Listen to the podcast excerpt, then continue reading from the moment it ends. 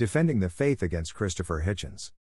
The following article is by Christian apologist and mental health advocate, David Lee Chu Sarchet. He defends the Christian faith against Christopher Hitchens' book God Is Not Great: How Religion Poisons Everything. Christopher Hitchens opens up the chapter by guilt-tripping his audience by telling them that if they are going to try to identify the sins and deformities that caused him to write this book, then they will be defiling the memory of a good, sincere, simple woman of stable and decent faith named Missus Jean Watts. Well, no offense to Missus Watts, but I honestly do not care about her memory. However, for the sake of honoring my Lord, I will refrain from trying to point out Mister Hitchens' sins and deformities. I will just stick to critiquing his arguments that he makes in this chapter. Now, before I continue, I do want to say that I am not neutral, nor do I pretend to be neutral. I have a specific perspective, which you would know if you read my first blog. There is no such thing as neutrality anyway. No one is truly neutral, and if someone tells you they are, then they are either ignorant or intentionally being dishonest. Anyways, so Hitchens goes on to talk about how this woman was his teacher in scripture reading class at his school on the outer edge of Dartmoor, in southwestern England. He literally brags about how much he excelled in understanding the scriptures he was assigned to read. Then, he goes on to say, however, there came a day when poor, dear Missus Watts overreached herself, seeking ambitiously to fuse her two roles as nature instructor and Bible teacher. She said, so, you see, children, how powerful and generous God is. He has made all the trees and grass to be green, which is exactly the color that is most restful to our eyes. Imagine if instead, the vegetation was all purple, or orange, how awful that would be. And now behold what this pious old trot hath wrought. I liked Missus Watts. She was an affectionate and childless widow who had a friendly old dog who really was Rover, and she would invite us for sweets and treats after hours to her slightly ramshackle old house near the railway line. If Satan ever chose her to tempt me into error, he was much more inventive than the subtle serpent in the Garden of Eden. She never raised her voice or offered violence, which couldn't be said for all my teachers, and General was one of those people of the sort whose memorial is in Middlemarch, of whom it may be said that if things are not so well with you and me as they might have been, this is half owing to the number who lived faithfully a hidden life, and rest in unvisited tombs. However, I was frankly appalled by what she said. My little ankle-strap sandals curled with embarrassment for her. As the age of nine, I had not even the conception of the argument from design, or of Darwinian evolution as its rival, or of the revelation as its river, or of the relationship between photosynthesis and chlorophyll. The secrets of the genome were as hidden from me as they were, at that time, to everyone else. I had not visited scenes of nature where almost everything was hideously indifferent or hostile to human life itself. I simply knew, almost as if I had privileged access to a higher authority, that my teacher had managed to get everything wrong in just two sentences. The eyes were adjusted to nature, and not the other way about. Now, as you may or may not know, I am not fond of the argument from design. Please don't get me wrong, I think it is a good argument. For a generic theism. I'm not interested in generic theism because I am not a generic theist. The problem with the argument from design is the fact that it does not get the unbeliever anywhere. Even if one does manage to convince an unbeliever of intelligent design for the universe, they are still bound for hell, because believing that the universe has a designer, a fact which is evident to all, is not a requirement for salvation. Only faith in Christ's atoning work on the cross will save sinners. This is why I present and defend only Christian theism when speaking to unbelievers. Next, Hitchens goes on a tirade of posing a series of irrelevant and nonsensical questions. Why, if God was the creator of all things, were we supposed to praise him so incessantly for doing what came to him naturally? This seems servile, apart from anything else. If Jesus could heal a blind person he happened to meet, then why not heal blindness? What was so wonderful about his casting out devils, so that the devils could enter a herd of pigs instead? That seemed sinister, more like black magic. With all this continual prayer, why no result? Why did I have to keep saying, in public, that I was a miserable sinner? Why was the topic of sex considered so toxic? Those faltering and childish objections are, I have since discovered, extremely commonplace, partly because no religion can meet them with any satisfactory answer.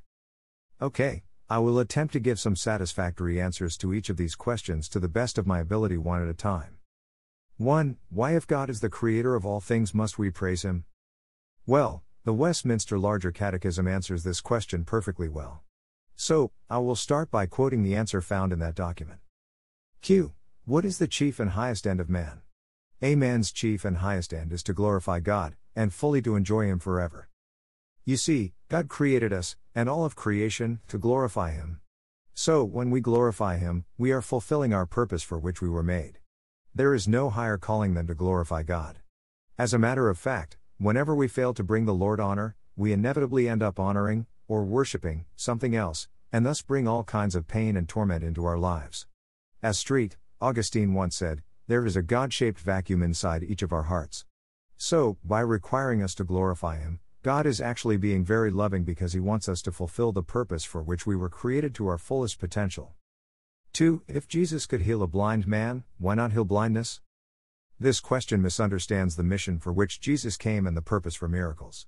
As I have stated in my previous blog, Jesus came to save His elect individuals by taking the full wrath of God, that we deserve, upon Himself on the cross. He experienced total alienation from the Father so that we could be brought near to Him. Also, as I stated before, a biblical miracle was a sign confirming that the message being preached was indeed from God. What does this all have to do with the question? Well, when you understand the mission of Jesus, then you will know why He did not heal all blindness. He simply did not come for that purpose. He came to fulfill a specific task, and that was it. I know that the average reader might not like this answer, but it is true. It's just like the fact that Jesus did not come to save everyone, but instead came only to save His elect. In the same way, He didn't need to heal everyone in order to confirm that He was from the Father. three. What was so great about Jesus casting out demons? This is an easy one to answer. The fact that He was able to cast out demons is evidence that He is the Messiah who rules over everything in all of creation, including the devil and his demons. This is evidenced by the fact that whenever someone who was demon-possessed sees Jesus, they would run up to Him and yell, "What do you want with us, Son of David? Have you come to judge us before the appointed time?" four. Why pray if there is no answer? For this question, I now turn to the Heidelberg Catechism, Lord's Day forty-five. Q. Why is prayer necessary for Christians? A. Because it is the chief part of thankfulness which God requires of us, and because God will give His grace and Holy Spirit only to those who earnestly and without ceasing ask them of Him, and render thanks unto Him for them. I have nothing more to add because that was beautifully said. five. Why do I have to keep publicly saying that I'm a sinner? By this question, I assume that he is referring to the corporate confession of sin done inside of church. Well, I personally see a couple of different benefits to the corporate confession actually. The first is to remind us to remain humble before God and not be judgmental towards our brothers and sisters in Christ. The second benefit is to remind us that we are not alone in our sin. Everyone in the church is struggling with the same sins or similar sins, and the only reason anyone is saved is because of God's grace found only in the blood of Jesus. six. Why is the topic of sex considered to be toxic? Obviously, Hitchens has never read the Song of Solomon. However, I do admit that this is a gripe I do have with many of my fellow Christians. Sex, within its proper context of marriage between one man and one woman, is actually a beautiful thing that is to be celebrated, not condemned. I think we do a disservice to the body of Christ when we shun sex for whatever reason. Sex is a wonderful gift from God to married couples. I cannot stress this enough because our culture has abused this gift in many ways, but that doesn't make the gift any less wonderful. It just means we need to guard and protect this gift from God. After this, Hitchens goes on to make four objections to religion, specifically Christianity. It wholly misrepresents the origins of man and the cosmos. Because of that error, it manages to combine the maximum of servility with the maximum of solipsism. It is both the result and the cause of dangerous sexual repression. It is based on wish thinking. Now, just like I did with his nonsense questions, I will address these four objections one at a time to the best of my ability. Please forgive me if you do not find my answers satisfactory. one. Christianity misrepresents the origins of man and the cosmos. As an old earth creationist, I see no problem with reconciling the established science that says the whole universe came into existence at the Big Bang over billions and billions of years ago. I don't see that as a contradiction to the Bible, and I believe that those who do see a discrepancy between science and the Bible are only misinterpreting the Bible. However, this topic is an in-house debate between believers in the Lord, and thus it is irrelevant to this post. two. Christianity manages to combine the maximum of servility and the maximum of solipsism. For those of you who may not be aware of these terms, I confess that I wasn't until fairly recently. I will define these terms for you now. Servility, abject or cringing submissiveness. Solipsism, the view, or theory, that the self is all that can be known to exist. I do admit that this objection sort of perplexed me because I am not sure what he means by saying Christianity combines these two. Sure, we are called to humble ourselves and submit to the lordship of Christ, but that is because, as I have already stated, our highest calling and our purpose is to glorify God. That's the only way we will find real everlasting joy and peace. When we don't honor God as God, that is when chaos happens. As for solipsism, nowhere in Christian theism does it state that the self is all that exists. As a matter of fact, Christian theism teaches the very opposite, so I would challenge any of Hitchens' followers to show me where the Bible supports solipsism. three. Christianity is the cause and the result of sexual repression. Again, Hitchens has never read the Song of Solomon. I've already explained why this is wrong, so I will not repeat myself here. I will, however, admit that many well-meaning Christians throughout history have abused and misused the text to make it seem like Christianity is against sex, but that should not reflect on Christian theism itself though. four. Christianity is based on wish thinking. This objection would make sense if Christianity were demonstrated to be false, but the vast majority of evidence and scholars out there agree that Christianity is a historical religion based on solid facts surrounding the resurrection of Jesus Christ. If you do not believe me, look up the evidence for yourself and don't just take my word, or any atheist's word, but actually do the research for yourself. As a matter of fact, well-known and respected New Testament scholar N T Wright wrote a book documenting all the evidence and rational arguments for the resurrection. The book is called The Resurrection of the Son of God. I strongly suggest anyone check that book out if you are not scared of research. I say all this because since we know that Christianity isn't false, then our belief in the new heaven and new earth when Christ returns is a reality and definitely not wish thinking. It would be wish thinking if it could be demonstrated to be false, which no atheist has succeeded in doing, even though many have tried. Next, Hitchens goes on to continue making a monumental fool of himself with the following statement. We believe with certainty that an ethical life can be lived without religion. And we know for a fact that the corollary holds true, that religion has caused innumerable people not just to conduct themselves no better than others, but behave in ways that would make a brothel keeper or an ethnic cleanser raise an eyebrow. First off, I would like to say that I agree with Hitchens that many atheists can live ethical and moral lives. As a matter of fact, many atheists live far more moral lives than many Christians do. However, an atheist cannot account for morality from their worldview that denies any standard for good.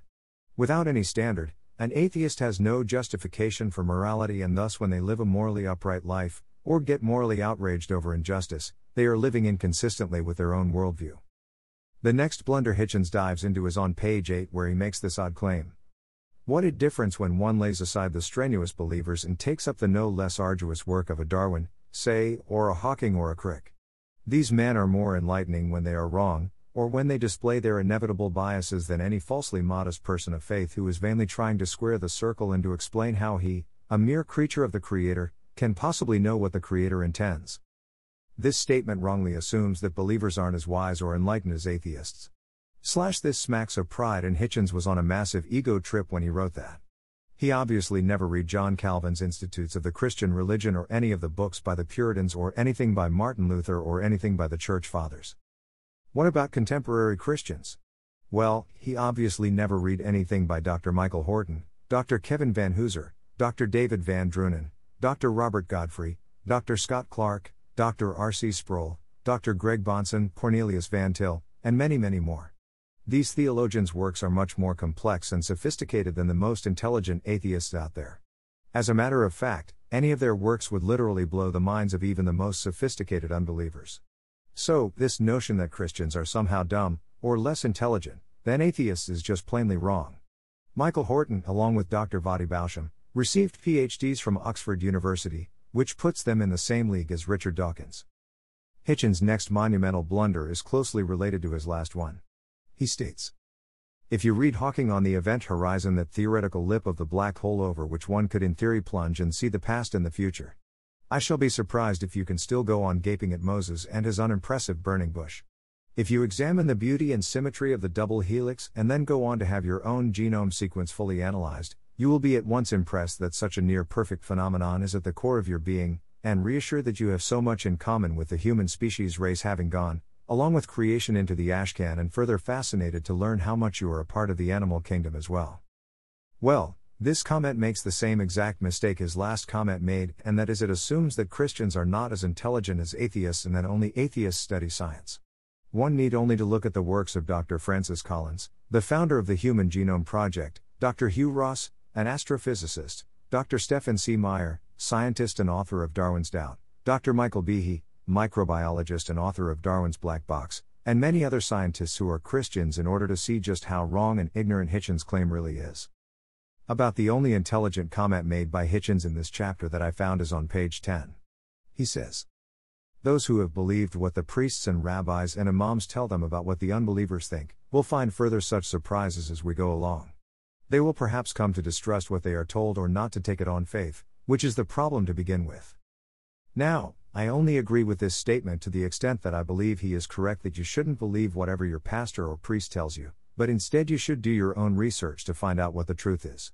I had an old pastor, who was more like a father to me, who instilled into me that you don't really know what you believe until you've studied the very best arguments against what you currently believe.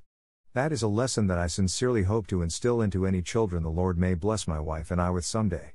You should always question what you are taught, because it is true that if you're taught wrongly about something and you later find out it is false, the aftermath will be disastrous."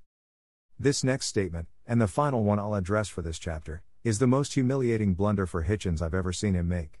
I am surprised anyone takes him seriously after seeing this.